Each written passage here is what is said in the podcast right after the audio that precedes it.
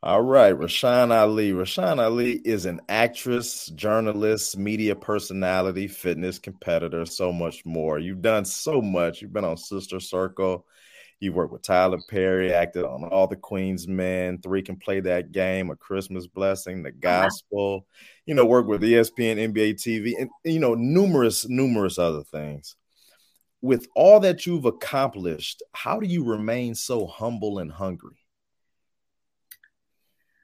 I think with any uh, dreamer and any person who uh, is ambitious, I think the thing about continuing to move forward is once you accomplish one thing, you're thinking about accomplishing the next. Um, I never settle. It's not that I don't settle, it's just that I always keep moving. And I also know that God has blessed me tremendously with many gifts.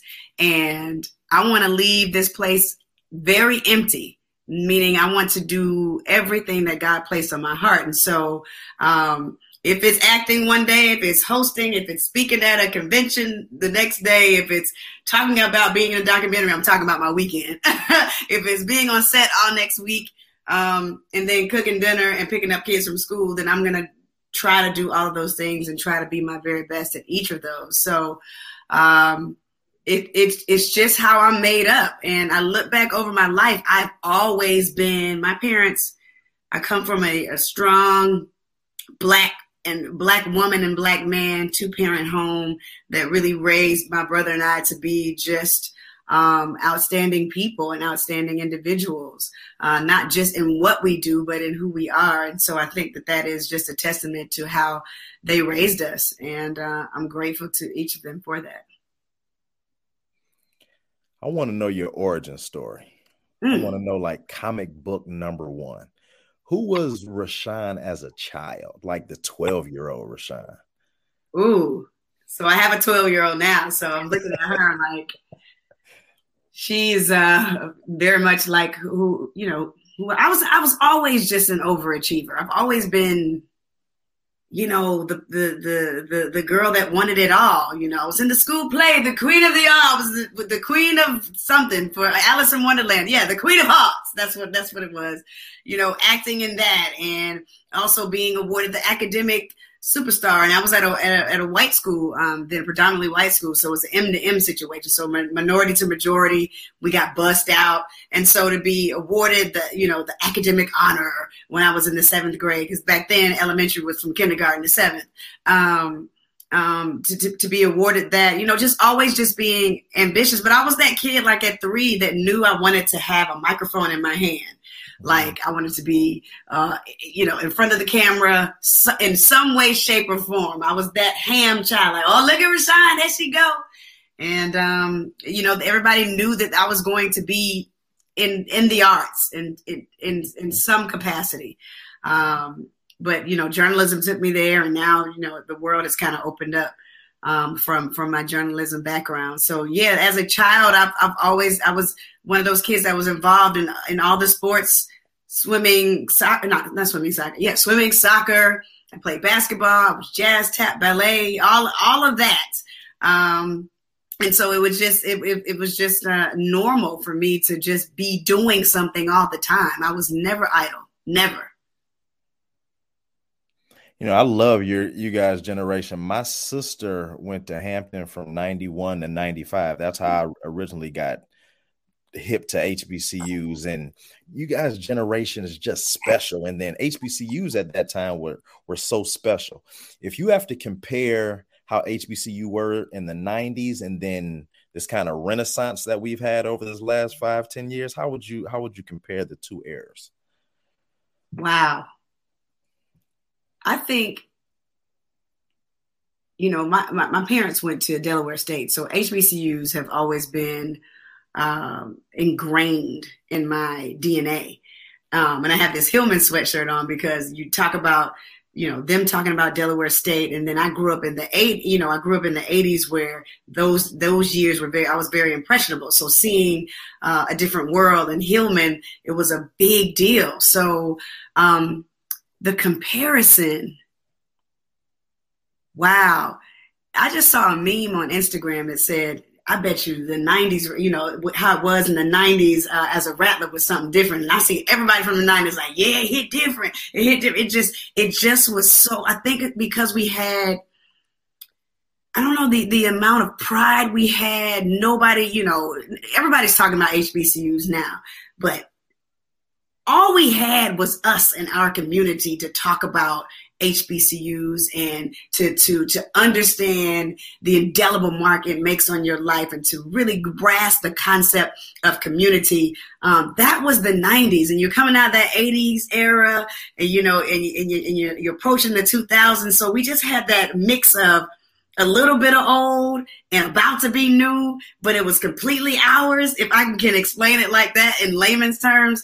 But I look back on on that time, and I was at FAMU from '93 to '97, so I got like that, you know, that early '90s, the latter part of the early '90s, and the beginning of the late '90s. So I feel like I got that real sweet spot. Um, but you know, I think each era has its own personality, but the the thing that like brings us together is our love for one another, our love for our people, our love for our institutions, and knowing that this is something that we could always call our own. Um, and nobody can take that away from us. Like nobody can ever take that away from us. So I wouldn't say there's a, you know, of course there's going to be a difference because we're going to, 90s rattlers going to be like, um, okay, yeah, y'all cute or whatever, but the 90s rattlers, we got it in. But of course, the 80s rattlers would tell us they're like, oh, we can still drive through set, you know, all of that. So, um, I don't know. I just think that there's always going to be some beautiful commonality amongst each era uh, in HBCUs. Um, and they're all equally as beautiful, and all of them have their own personalities. But that one thing that brings us together is our love for one another, our love for community, and our love for our schools, for sure. Now, I'll tell you what I would say. Okay. I would say, since you were there from 93 to 97, it was because of you all that made FAM so great because we won College of the Year in 97. Yes, we did. So you have class of 98 that came in, but they hadn't seen the College of the Year yet. Mm-hmm. My class was class of 99 coming in and we had so many elite people because when we were making our decision on what school we were going to, it was because you guys had set the standard. Yeah. From 93 to 97 for FAM to win College of the Year. Yeah. So we had so many talented people coming in in 99. So we got a chance to experience the late, late 90s and then yeah. those early 2000s, which was just just such a special time. It's very special. I mean, um, but you talk to these babies now, like 20, 2022, they be like, hey, this my school, you know. So it's all about perspective. And I love, you know, you just reminded of it when you go back to FAMU because everybody has their own you know, era. Like you're going to have the 90s parties, you know what I mean? You're going to have the late 90s parties. You're going to have the 2000s parties. And then now these new babies, they're going to have the, the, the 2015 parties. And everybody has their own just just those those silos but you know it's the the love is equally the same in each of those uh, silos it's just it's just great you see the smile on my face like i the, the way i feel about famu and my hbcu experience is something that i just i cherish it i cherish i cherish it and i um you know i'm a 10th grader now and she came to homecoming with me and my husband this past homecoming and she yeah, I think she might be a rattler. She might be a rattler or a bison, but she definitely is definitely going to go to a black school for sure. I, I'm, I'm about 95% sure. That's awesome. That's awesome. Now you spoke. You said that you were into sports growing up, and I've spoke to a lot of high achievers that were into sports growing up. Yeah. And I know you're big on sports, especially for young women, because you have a nonprofit that works around little girls getting into kind of off. I want I shouldn't say off brand, right. but not normal non-traditional. sports, non-traditional. non-traditional. Yeah. My niece plays lacrosse. She's a college lacrosse player. That's awesome. And I really think it has helped her in being a, you know, an all-around person. What is it about sports that creates high achievers? Oh my goodness. If you look at many women who are in corporate America, I mean, several entrepreneurs, like if you just look at a, a, a woman's, a woman who you deem to be an outstanding leader, if you look at her resume or bio, I would say seven times out of 10, she played a team sport. There is something about a sport in general. There's something about literally and figuratively knowing how to win and lose, how to fall and get back up, how to work together collaboratively as a team. And when you, I, I swam, so of course there was an individual sport, but always keeping your eye on the wall and keeping your eye on the line at the bottom of the pool, staying focused on your race. Mm-hmm. Those are transferable skills. Yes. That you see play out in each and every life that has really, really gained the type of experience you gain from being in a sport. I owe everything to Florida A&M University swim team. Um, I was there. I swam all four years at FAM, um, from August to February. Every single year, I swam. We had the longest season. We started when the football team got there for preseason, and we ended when they were getting ready to go back to spring ball. You know, so um, and we swam, and we swam twice a day. And I had this life as a as a collegiate student athlete, but still did all of the other things too. So I look back on that experience and it just really was a preface to how my life is today. I looked at my schedule today. I had literally seven things to do. Um, they were all on the schedule, but that wasn't any different from when I was at FAM and I had seven things to do. Whether it was swim practice, well, it was swim practice. Uh, I had to go to class. You go to the calf, you come back to swim practice. You got sorority meeting, you got step practice, you got Queen of Orange and Green, you got to go to the court meeting, you know, all those things. And then you get back up and you do it the next day. Those things help me become who I am today. So a day like today is not foreign. I've been doing it. So being a student athlete gave me this discipline that I don't know I would have gotten had I not been an athlete. And the fact that I don't ever want to not be healthy or never want to not be in shape because because of having been an athlete my entire life. Who introduced you to sports and swimming? My daddy. Mm. My daddy. Mm. Was he a swimmer? So yeah, he swam a lot. I don't. I, he didn't swim competitively, but he grew up in Charleston, South Carolina. So the beaches. Mm-hmm. Um, um, they, they they grew up swimming in the beaches. You know, it was the Jim Crow South, so they only had a particular beach that they could go to. But um, he just had a love for water. Introduced me and my brother to to the water early. I started swimming when I was three. I started swimming competitively when I was five. And back then in DeKalb County, you know, uh, summer league swimming, there were no, there weren't a lot of little girls swimming at the time, especially not a lot of black girls. So I was swimming with the boys when I was five, but right around the time I was six, there was more little girls coming, and um, he coached our swim team. It was a mixed swim team, so it was you know they taught us like how to be able to coexist. Um, we didn't know, you know, I, I, hate when people say they didn't know race, but we, you know, when you're kids, like you're just swimming. Um, and he was the he was the coach. Uh, I swam with him. I mean, I swam with him throughout my whole life. But then I started becoming more serious and started swimming year round and getting with the AAU teams and USA swimming teams and all of that. But my dad introduced me to swimming, and then I played uh, uh, soccer and basketball and softball and the jazz tap and ballet was it's just just always been involved in something always so yeah my parents and my and funny story my mom uh, is a football guru. She actually coached um, a Pop Warner team at our local park and uh, took the took the boys uh, to an undefeated uh, season. Yeah, yeah. Wow. Yeah, my dad is a legendary, uh, retired now uh, high school football coach. He has a stadium named after him here uh, in Atlanta, uh, in Decatur, Buck Godfrey Stadium, William Buck Godfrey Stadium. He sent over 300 and, uh, 350 boys to, to school. Um, majority of them went to HBCUs. He sent a lot of kids to, to FAMU. Uh, my dad is a, my dad is a legend um, here. Um, he, he, he is a legend. He's a uh, Georgia Association Hall of Fame coach. Like he's got all the things. He's he's he's that guy. Um, so uh, sport sports have been a part of my whole life. My brother went to Tennessee State. He was All American punter.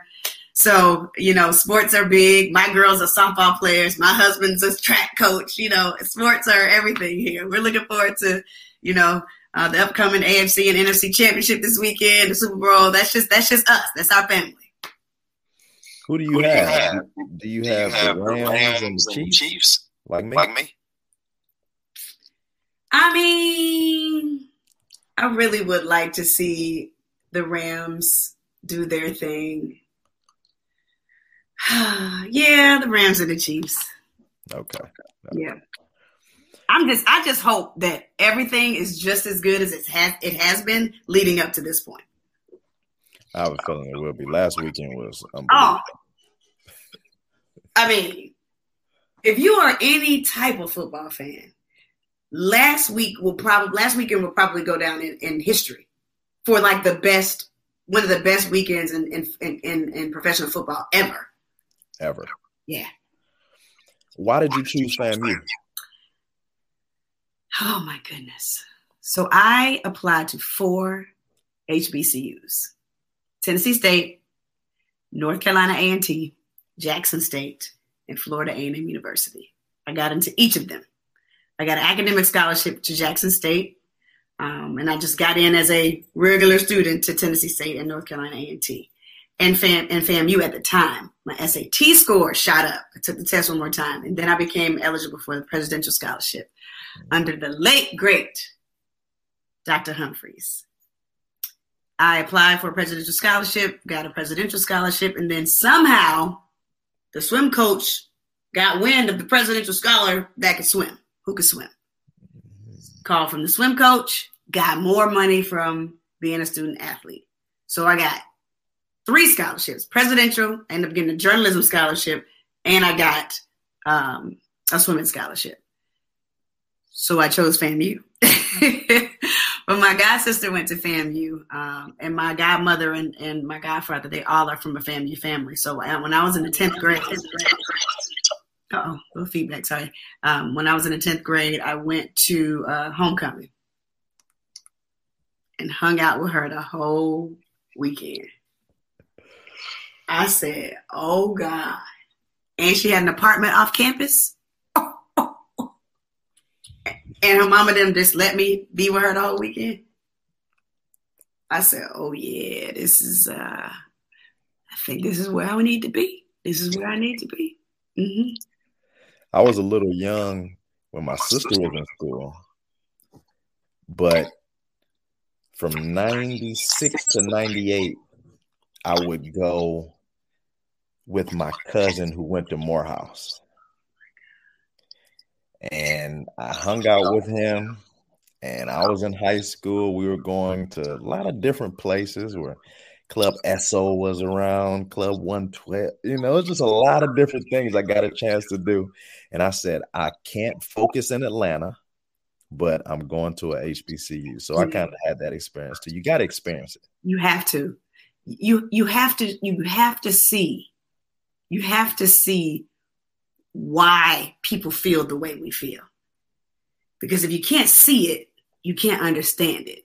You will never be able to understand it if you have never experienced it. So, you know, I know the conversation, there's been plenty of conversations, you know, of some of our brothers and sisters who chose PWIs, and, and that's fine. I'm sure your Black Student Union was amazing. I mean, it's no shade. I just, I'm just saying. I'm just there is nothing like it's, it's just nothing like it. It's just nothing like it. And it's fine. It's totally fine. Everything's fine, guys. Like it's fine. It's fine. Kudos. I've got many friends who chose that route. I just wasn't one of them. Same here. Yeah. Why did you choose to pledge Alpha Kappa Alpha? Well, I have been influenced or had been influenced by my mother. My mother pledged um, Alpha Kappa Alpha in 1965 at Delaware mm-hmm. State University. Mm-hmm. So my whole life, I was just around the pink and green. I mean, she would take us to sorority meetings, mm-hmm. me and my brother. because my dad was coaching. And I just remember we would, it was, uh, it was like the conference room area of the local Macy's. It was Rich's back then. And I just remember like, oh, this meeting is so long. And at the end, you know, as a kid, you don't really know cadence or like, you know, the rhythm of the song. And now that I know our national hymn, of course, I've known it for 27 years. But I remember the, the ladies singing around in the circle, Alpha Kappa Alpha. so, and so I was just like, I was influenced by that my entire life and seeing my mom's scrapbooks. My dad is an Omega as well. So like they're old school scrapbooks. We would just, we would go through those a lot. And I would see her and like, it's beautiful, like, um, they had like these satin like bell bottom pants. They were green and like little pink tops, and everybody was just fly. I was like, okay, okay, okay, that's cool. So I didn't even really know any other um, sororities um, growing up. I mean, I learned a little bit later on. I was like, oh, okay, it's other sororities, but I didn't. Once I started doing my own research, I was like, oh, okay, there's three other sororities, and but when I got to fam, I was like, I knew what I wanted. I knew what I wanted to do in my sophomore year. You know, when you when you've been kind of, you know, when you when you've been raised around it, that's what you know. Mm-hmm. And so that's what I did in the spring of 1995. That's right. March 12th, 1995. What is it about fraternity and sorority members that make them high achievers? Is it the selection process or the process that you go through when you get in? Um, I think obviously there is a, a certain standard or certain GPA and certain qualifications that you're, you know, that you are, you know, are expected to have to even be able to apply. Um, and I think once you get in, because you learn so much, not only because you chose that particular fraternity or sorority, but you start to learn how to deal with people. You start to learn how to uh, make things happen um, despite. Well, you, you learn how to really be, you know, work as a team. Um, if you are going to serve the community and have real sisterhood, you have to work at that. If you're going to serve the community and have real brotherhood, you have to work at that. Um, I think a lot of people think that, oh, it comes automatically and all that. No, once it's almost like when you get married. Once you pledge and you and you and you and you go over, that's when the real work starts. Once you get married, that's when the real work. Who are you going to be? Are you just gonna wear your letters? You gonna stroll? It's plenty of people doing that plenty of people doing that. But how are you going to make a difference? And I knew that I wanted to be different. I mean, I remember even at, at FAM and Beta Alpha, we would go to the local Boys and Girls Club. We would mentor those girls. I still remember those girls' faces that we were there every single week. I mean, I remember just doing things in the community and knowing that okay this is what it's all about. Of course it's going to be about the fun and being cute and all that kind of stuff. I wasn't one of them kind of people. Like i like to work i like to step i like to step hard i like to do those things. I like to be in the community. But when you understand what it's about i think that's how you benefit from it. Um, and i think because you learn that early especially as an undergrad learning how to do the business of the fraternity and sorority. That's what allows you to be the achiever that you are if you do it right. I agree. You do it right. I agree. It right. And I wanted to do it. I wanted to do it right. So I like to be an example for other young um, Alpha Kappa Alpha women, and not just Alpha Kappa Alpha women. I know I've had a lot of mentees who pledged other organizations, but they always say because of the way you worked for yours, or because of the way how you showed up for yours. Even though that's what I didn't want to do that, I want to be like you in the way that you represent yours in mine. So no matter what you decide to to pledge, which is why I started my brand Cool Soror, because I wanted people to see that we are more alike than we are different. Um, Wanted us to have a, a safe space for commonality um, because there has been a lot of dissension over the years. We we don't have time for dissension. Not as a people. We got so much going on. We got so much going on. So that is why I chose to what God placed on my heart to be to create Cool Soror and Kubra because we got to be cool with each other so that we can make sure that what we are doing is moving the culture forward and moving our people forward. And I've noticed that that people that aren't in my organization, a lot of times they can support just as much or even more than some people within you know your own organization. It's a it's facts. A, it's it's a funny thing. So you know that's I think that's a good thing you're doing with Cool Soror. Now what? Now what? Now how did you approach Cool Soror? Mm-hmm. Did you approach it from um, I want to get some ideas out. I want to talk to different people. I want to just do a podcast because podcasts are what's going on now. What was your approach to it? And then now that you've navigated through it, because I have a podcast and podcasts aren't easy. They're, oh, they aren't easy easy to grow. It's no real hack that you can do. How have you approached it? And then I saw what you have done with some of the merchandise and that's some high level stuff you're doing right there. So I know it's a bigger vision than just you know talking and have a conversation. What was your approach? So, um, God, you know when you know pr- probably really like with your brand, you know, you just it's placed on it's placed in your lap. You're like, oh, wow. I remember where I was when God downloaded Soror to me. I was walking to Top Golf. I had on a Louis book bag, Louis book bag. I had on some um I don't know if I had some J's or something, but you know, I'm a tomboy, you know, and I had on like some, I don't know, a sweatshirt. I love, I love a hoodie. I love a hoodie. And my hair was like real fresh. I'm going to get my hair done tomorrow. It ain't right right now, but it's cute enough for the show. Um, and I was like, I said to myself, man, you such a cool soror. I was like, what? What do you mean?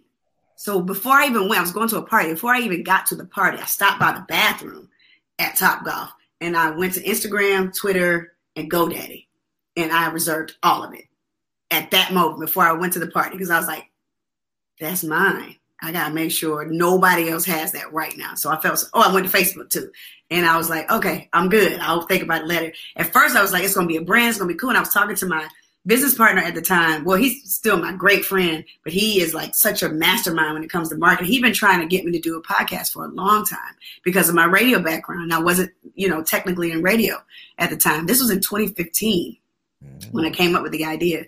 And and, and I told him I was like, yeah, we could do the we could do the merchandise, and then you know because we're not like using any crests and anything like that, we don't have to do like we don't have to be an authorized vendor. I don't, I don't have money for that right now all of that. And he was like, Yeah, that's cool, but I think you should do a podcast where you just you talk to black women about their journeys and their lives. And I was like, Yeah, you're right. And literally that's how so I started it in 2016 before this whole onslaught of podcasts. And it just it blew up. It blew up. Um and so when I started Sister Circle though, which was in 2018, I had to slow down. I was doing two episodes a week. You already know how two episodes a week could be, right? Rolling it out, getting it. I had a great team, everything, and everything kind of slowed down a little bit. Um, and so now I'm just getting back. No, I, I kept it going, kept it going, and I still have it going, but I was doing it every week. But then I, I, I um, I realized that I wanted to do a, a, a, a video podcast. So I did a video podcast with Melissa Mitchell and did some other things. And now did one with our national president dr glenda glover. And so now i'm you know i'm about to relaunch Soror with the audio and video coming up in march. So we're recording some shows in late february. Um, so continue to tell these stories but i'm gonna bring it you know i'm gonna do more celebrity driven. So i'm gonna do sorors entertainment. So you know i have a wish list of cool you know sorors cool from every organization that are in the entertainment space and then we'll go to cool sorors and business, like people in the in the C suites, like up there, up there. Not to say that I'm not going to continue to do my everyday cool sorors who are making it happen, but you do have to continue to elevate. And I think it's time to really just, you know, push the needle a little bit and um, do shorter seasons. So I'm not killing myself. Okay. And then just up the ante just a little bit, but still, still, still cater to my core audience who were there for those lovely everyday stories, but still give them a little bit like, oh, okay, she got, oh, I forgot she was a, okay, you know, that type of thing. And with the brand partnership with um, Shop LHP, um, I know I know them very well from you know the businesses that they've had in the past, and now Shop LHP um, is doing great with Tahir as the lead. But I, have known the entire um, company and their family for quite some time, and so uh, I reached out to them and I was like, "Hey, I got an idea. Uh, what do you think about?" Because I had T-shirts and I had you know smaller things, but I'm like, I need something fly. I need something to match my fly. I need quality. And LHP is just quality. It's quality. It's quality across the board. And they love the idea, and we partnered, and it has really blown up. It's really blown up. Wait we roll out this Cool Soror Oh! I'm gonna give me one of those. I already know you are. I'm gonna send it to you. yeah. Shop LHP is is real dope, and they've been around for a while. And I don't know them, but I know them. You know, I know everybody via Instagram. Yeah, you know, they're, they're, real dope. We, I think we may have talked before. Yeah. Now you're everybody's home girl. Let Let's talk a little bit. Let's talk a little bit. Okay. Okay. How do you stay focused on your core audience? But me and you both know names is what drive things. And when you start to get guests that don't really have the name recognition you want to support. Yeah. But when you do all this work and it doesn't get the traction that you need, it can kind of be a little bit frustrating. So you want to do the celebrities and you want to do people that have this name recognition. How do you balance pushing what you need to push to get your name out there more and supporting people that are early in their journey? I think you can do both. I think you can do both. Um, and and, and and and I have, and I have. Like if if if I went the name route from here on out, the work I've done in the past will speak volumes because everybody who has followed this journey knows what I've done in the past. Um, and I've had the thing about it is, while we know the game and the celebrity game and all of that, and the name game, everybody has a story. Everybody has a story. Some of my most compelling, most compelling podcast episodes are just people telling their truth.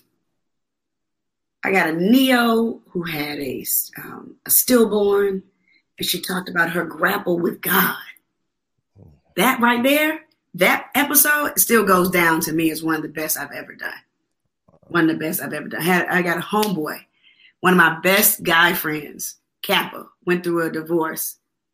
And he's a comedian, actor, my man Rob Minger, amazing. His episode was two hours long one of the best episodes I've ever done, hands down. Will Packer's interview was fantastic. Rob Hardy's interview was fantastic. Sherry Riley, Keisha Walker. I mean, countless people that I've had on my show. I've had names. I, that's what I'm saying. Like when I'm putting the theme on it, I think it'll wrap it up with a bow. But I've had everybody. I've had a lot of people and I've always valued each interview the same, and I've treated each interview the same, which is why the universe continues to bless me because I treat everybody the same. No matter what you do, where you are, that is why I know I'm continuing to stay blessed in my life because I don't make a difference. I don't make a difference. And I know people like, well, you just say you're to have names. I'm like, yeah, I'm elevating. I'm doing this. You know, I'm trying to keep it. I'm trying to, to, to, to you know, um, again, make, make it a theme kind of thing. But I think if you balance it right, you treat people the same, you can only gain respect from that. You can only continue to be blessed from it. And it's probably because anyone that's had any level of success, someone gave them a shot. Yes. Who was the who was the first person to give you a shot? Will and Rob, freshman year. there was a line outside of what's that building?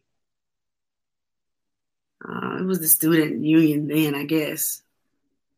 I was a freshman, fresh Bob. You know, I'm from Atlanta. You know, because we got a lot of love. You know, what I'm saying everybody from Atlanta back then used to dress like TLC girls. So you know, we we we we we guess we guess shorts. We slouch socks with Tim's on. We got herringbones on, yes. heel shirts. You know what I mean? Like we the, the, the Atlanta girls. ah, we were the shit. Sorry, didn't mean to curse, but we were. Um, and so I walked into that audition, being me, auditioned for this role, Alice, who played uh, opposite Jason Carter's Jay Carter's uh, uh, character, and I got the role. I got the role, and it changed everything. It changed everything. Um, that changed, you know, Chocolate City changed everything for for Will and Rob. Um, but it did. They gave me a shot, and they continue to give me shots to this day. Will just gave me a shot to open up ESPN First Take when he got the um, when he had his amphitheater uh, dedicated uh, this past homecoming. He tapped me. He was like, "Yeah, uh, I really want you to do the intro to ESPN First Take. Uh, I'm gonna have them set it up." I was like, "Okay," you know. And it's crazy because I auditioned for First Take. Uh, I forgot what year it was, but I was in the audition cycle with Cari Champion. Mm-hmm. Um, yeah, and Cari talked about it on the interview. It was like a, a few of us. It was me, Mel Hill, Cari Champion. I flew up to Bristol, everything. I did the whole interview with Skip Bayless and Stephen A. All of that. So to be able to intro that show at homecoming for Will Packer, and I just hosted the whole unveiling ceremony two hours prior. I mean, I mean, I know. I mean, yeah. they can, it, it just continues to it continues to pay itself forward. The, the decision to be a rattler, decision to be an HBCU graduate, the decision to walk across the highest of seven hills. What was that experience like? I didn't get a chance to make it down there, and I was really mad that I didn't get a chance to make it down this year for homecoming. Tell me, tell me about that because it was because you know I heard about it and I saw it and I really had a lot of FOMO with that. Yeah. Everybody who didn't come had FOMO. Yeah. And I understand the people that didn't come, and I didn't rub it in anybody's face because it was, you know, the, the the the COVID cases were going back up, and well, no, we were at a little standstill then. That was before Omicron came out. mm-hmm. Yeah, it was yes, it was were, it was okay. But my thing was, and my rationale was, I never was not going to go.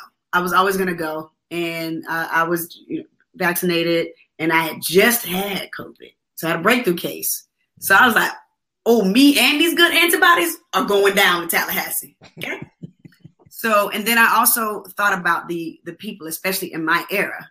I said, I know the people in my era are not going to come down to Tallahassee if they're sick, if they're not vaccinated, and whoever, you know, wherever you are on the vaccination curve or whatever, if they're not vaccinated, I just know the people that I'm going to be around are going to be careful. And that's how I looked at it. But I looked, it was when it said FAMU's epic return. I've been to a lot of homecomings. I've been to a lot of Atlanta games because I'm from here. That might have been the best one. If not my top three. It was a big hug. It was a big hug that did not stop for 72 hours.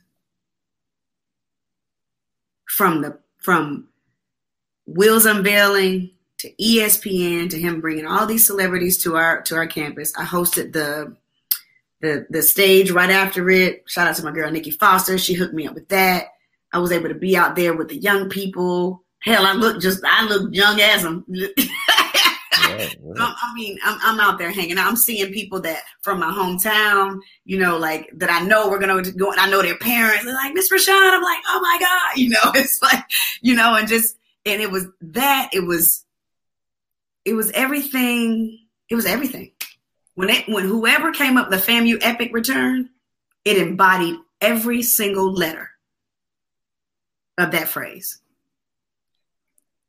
So you're just gonna keep rubbing it in. Yeah, I am. You asked the question.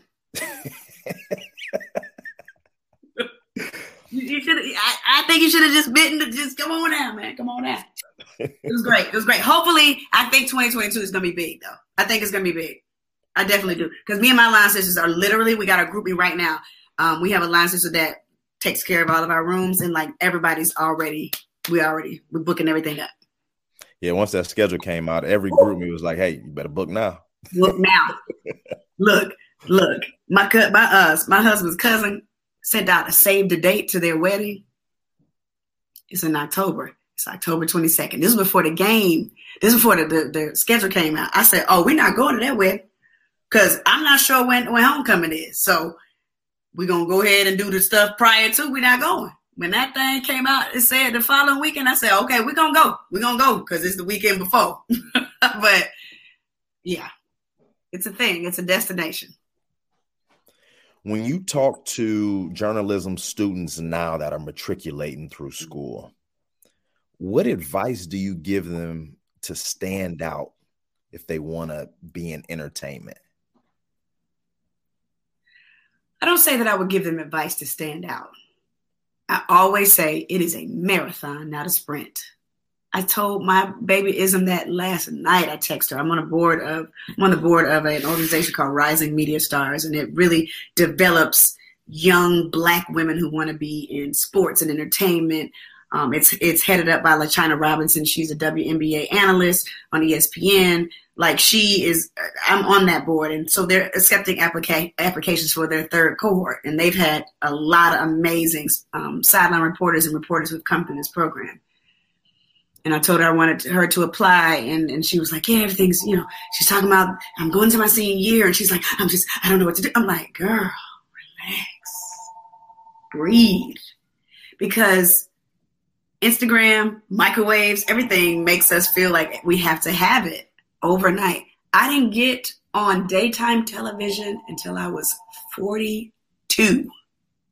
I didn't get on regular TV every day until I was 42. Now I had some spots you know, anchoring, silent reporting on set, but like like what I've always wanted to do. Forty two years old. Wait, was I 40? 41. 41. Anyway, not saying that her journey or anybody else is going to be like that, but your journey is your own. And I think we get so caught up in looking at what everybody else is doing, thinking that we're supposed to be there. And I'm guilty of it too. When we just got to say, okay, this is mine. This is what I'm supposed to be. So, as far as standing out, you got to just continue to be authentically who you are. I remember when I auditioned for Sister Circle, somebody sent my reel to the creator of the show, who was a white woman, ironically. I love her to death, but she was a white woman who created Sister Circle. And um, she I sent her my reel. My reel had my a CNN um, sit down interview that I had with Frederica Whitfield, talking about uh, that Ravens player, forgot his name, who got kicked out of the league because he uh, abused his wife on the elevator. I forgot his name, but we were talking about that story. Um, I did a Kobe Bryant story, um, just all of these things. I did. I was sideline reporting, CBS Sports Network, all of my things, and I thought this was the best reel ever. Still a great reel. But she sat down, she took me to breakfast, and she is a news lady. She's, you know, she's been a director, news director. She's been around a long time. She's like, yeah, I mean, I liked your reel, but I don't know who you are. And I was like, huh, what do you mean? But I was so focused on trying to be the black Erin Andrews that I wasn't Rashan Ali. Yeah. When I started becoming who I am, being from Decatur, still articulate, but can listen to Jeezy, but also meditate. Yeah. And be both the can can interview Gucci Mane, but also interview Michelle Obama, and really showing all of my gifts instead of trying to be someone I wasn't, that's when I started to thrive. When I was like, let me be who I am. Let me be who I am. And I, my, one of my monikers or slogans is Rashan Ali, doing media differently. I'm not your typical journalist. I'm not. Just not. I might, I might, you know, you if you follow me on Instagram, it's, it's a lot. I, I posted a me in a Jeezy video today um, on my reel because I'm featured in one of his songs, "Bury Me a G." Check it out. Um, I played a reporter in that, but I'm also, you know, um, big on, on meditation and spirituality. But I also play a very promiscuous character in All the Queen's Men. I'm very diverse. I'm also going to be speaking at a Founders Day celebration this weekend, and also featured in my sorority's um, uh, documentary. But I'm not afraid to be who I am, and that's what I want to show people. I was afraid to be all of who Rashan was for so many years to the detriment of myself. And so, if I could teach any girl, any young woman or man, don't be afraid to be who you are. We're varied people, we're very complex people. And I think society makes us feel like we're only supposed to be this. We are this. Everybody ain't gonna like all of this, but as long as you do, that's what matters. Yeah. Cut clip. you compete in fitness competitions. I do. Talk me through your regular fitness routine and then talk me through when you're getting ready for a competition because I've been a I'm a I lift weights but I've never competed but I mm. know these guys turn into different beasts when it's when it's competition time. So talk me through your regular routine yeah. and your routine leading up to a competition. Man, I wish my family were here so they could tell you. that first competition was was a beast because I was coming from being and, and my trainer calls it you were in general population. You were in gen pop. It took you you you got to work to get out of general population to be in, in, a, in a different type of group. So that first competition, my my eating, my, my I mean my diet was so very strict because you're talking about losing weight and then carving your body. Okay? So that part was very difficult because it was a complete lifestyle change from being just someone who worked out. Now, mind you, I had done great work with my my other trainer. I love her. She's my Soror Lauren. She's fantastic. Done. I was I was when I did Sister Circle. She got me ready for Sister Circle. I was cut. I was, but it's a different type of cut when you're training when you're training for a competition. So when I switched over because she doesn't do that type of training, uh, I switched over to another trainer to start training for a show. The eating, I had to give away one of my favorite things to do, which is to drink wine. I love wine, but wine is sugar. And once I decided to let that go, that was 12 pounds immediately. Wow. Gone. Gone. Wow. Um, is one of the hardest things I've ever had to do physically. That first show. Um, but most gratifying thing when you get on that stage and you see your body literally transform. You're like, who, who is this? Because what people don't know, and what you know, because you lift weights and you've seen other guys do it, that peak week, what you look like on Sunday, and then what you look like on Saturday of that same week is a different person. Totally different. Completely different person. Because you're literally thinning your body out. You're high, you're you're dehydrating your body you you got a tan, you know. Now you building all these muscles up, but you have to literally squeeze every piece of water out of your body so that you can see the muscles. So you get on stage, you're like, oh my God, look at Rashan. How is she so cut? Come Sunday though, I'm gonna be cut, but I'm not gonna be cut like I was Saturday. And then come next Friday, you start celebrating, you start drinking again, you start eating again. You're not looking like that. I was 117 my last show. I'm I'm 129 right now. This my thick. it's my thick, but it was. Uh, it's I'm in training now, but I'm building, so I get to kind of eat what I want because I'm trying to in the bikini category. Your your the separation of your glutes and your hamstrings are are weighted more than anything. I've always had abs. I've always had a good back because of my swimmer. Because I'm a swimmer. I wasn't a blessed black girl when it came to my glutes. Uh, that ain't that ain't my strength. So I have to eat. I have to eat a lot to build that muscle throughout this. So my next show is in May. So right now, I'm not eating that much. I'm not eating a whole lot right now because I'm going to be in production next week. So, you know, for my character, I want to be a certain size for my character.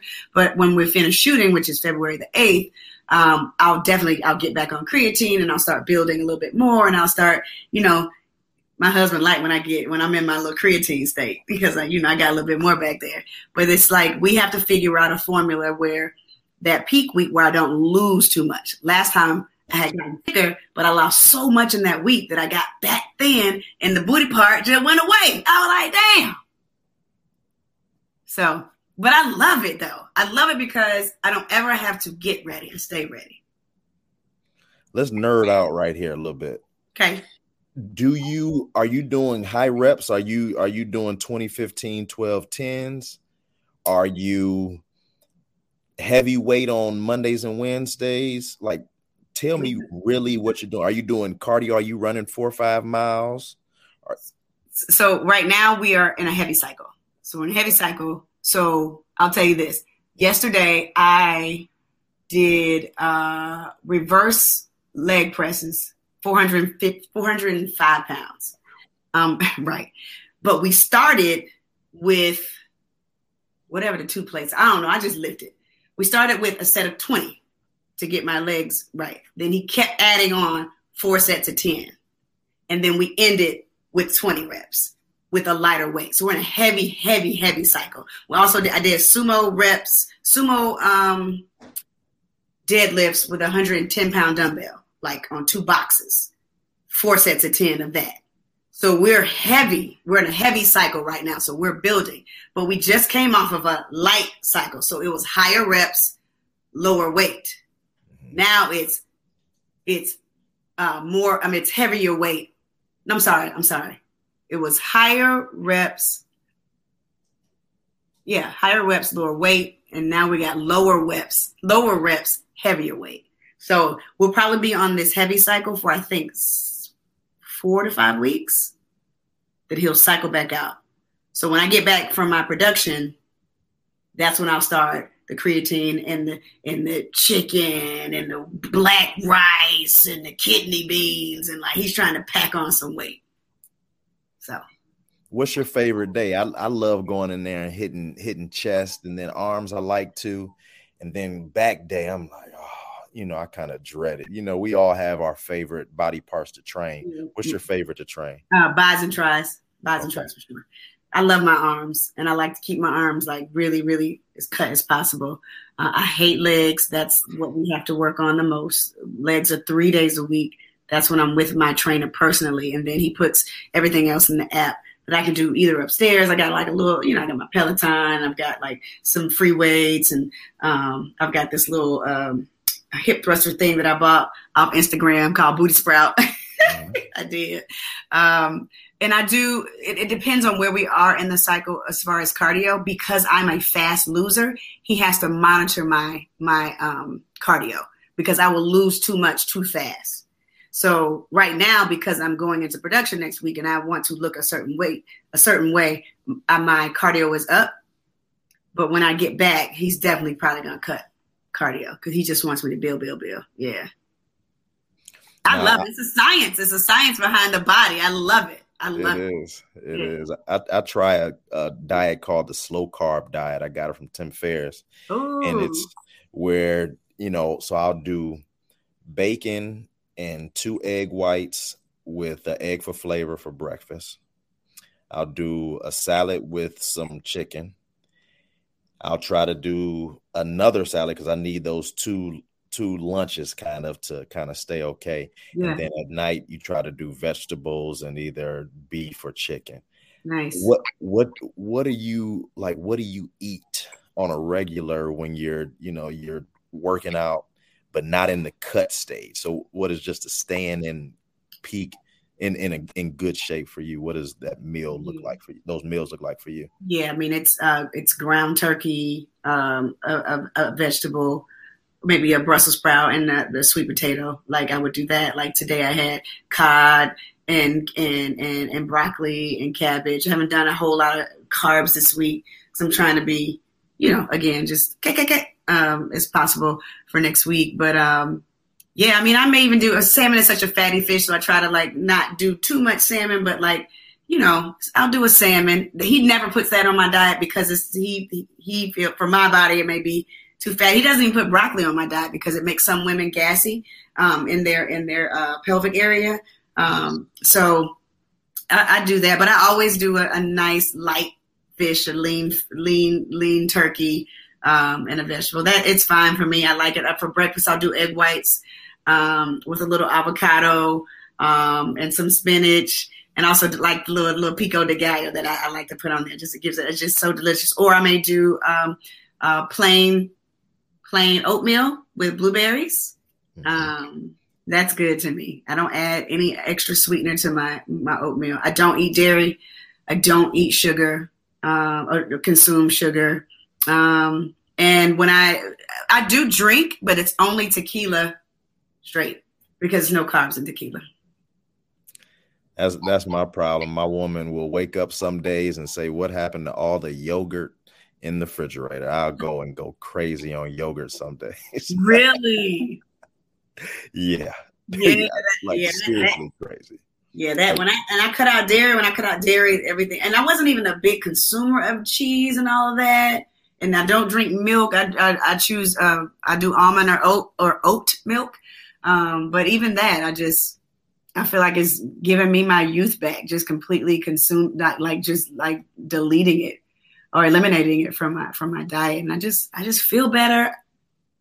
I, I look better. I just my skin is better. Like everything is better. Yeah. I'm gonna give you a first here. Okay, a first. A first. Okay, okay. I want to personally be the first to congratulate you on your upcoming 20th wedding anniversary. Oh, thank you. How important has it been in your journey, in your professional journey, to have such a solid foundation? Listen, he just walked in too. That was that was perfect timing. Man, that guy is awesome.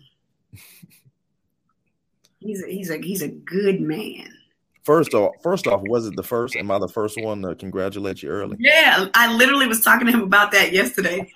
He's like, he's at the island in the kitchen doing some work on his phone. I'm at the computer. I'm working on my speech for Saturday. I was like, hey man, because we just real cool, right? I was like, hey, I saw one of our other couple friends. They about to celebrate their 20th, and she asked me what we doing for our 20th. I'm like, hey, what we doing? He like, man, I was just gonna worry about that on the second. We got married on the third of August.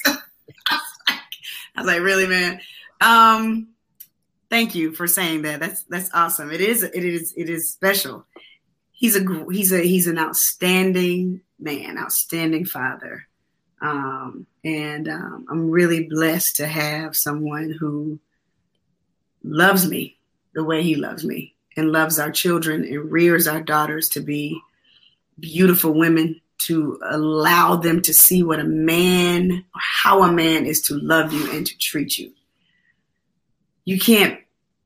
That that right there is is priceless. Um, and then just thinking about like him this morning, just um, just holding me, you know, like in everything that we this world um, gives us or we deal with in this world to know that somebody has you like that is a blessing. It's a blessing. What's next for you, Rashan? Man, I'm not limiting myself to anything. I am really trying to live by the mantra that I heard from, I think, Wayne Dyer, one of my many books that I read. Um, be open to everything and attached to nothing. That's a good one. Open to everything and attached to nothing. And I have to constantly tell myself that.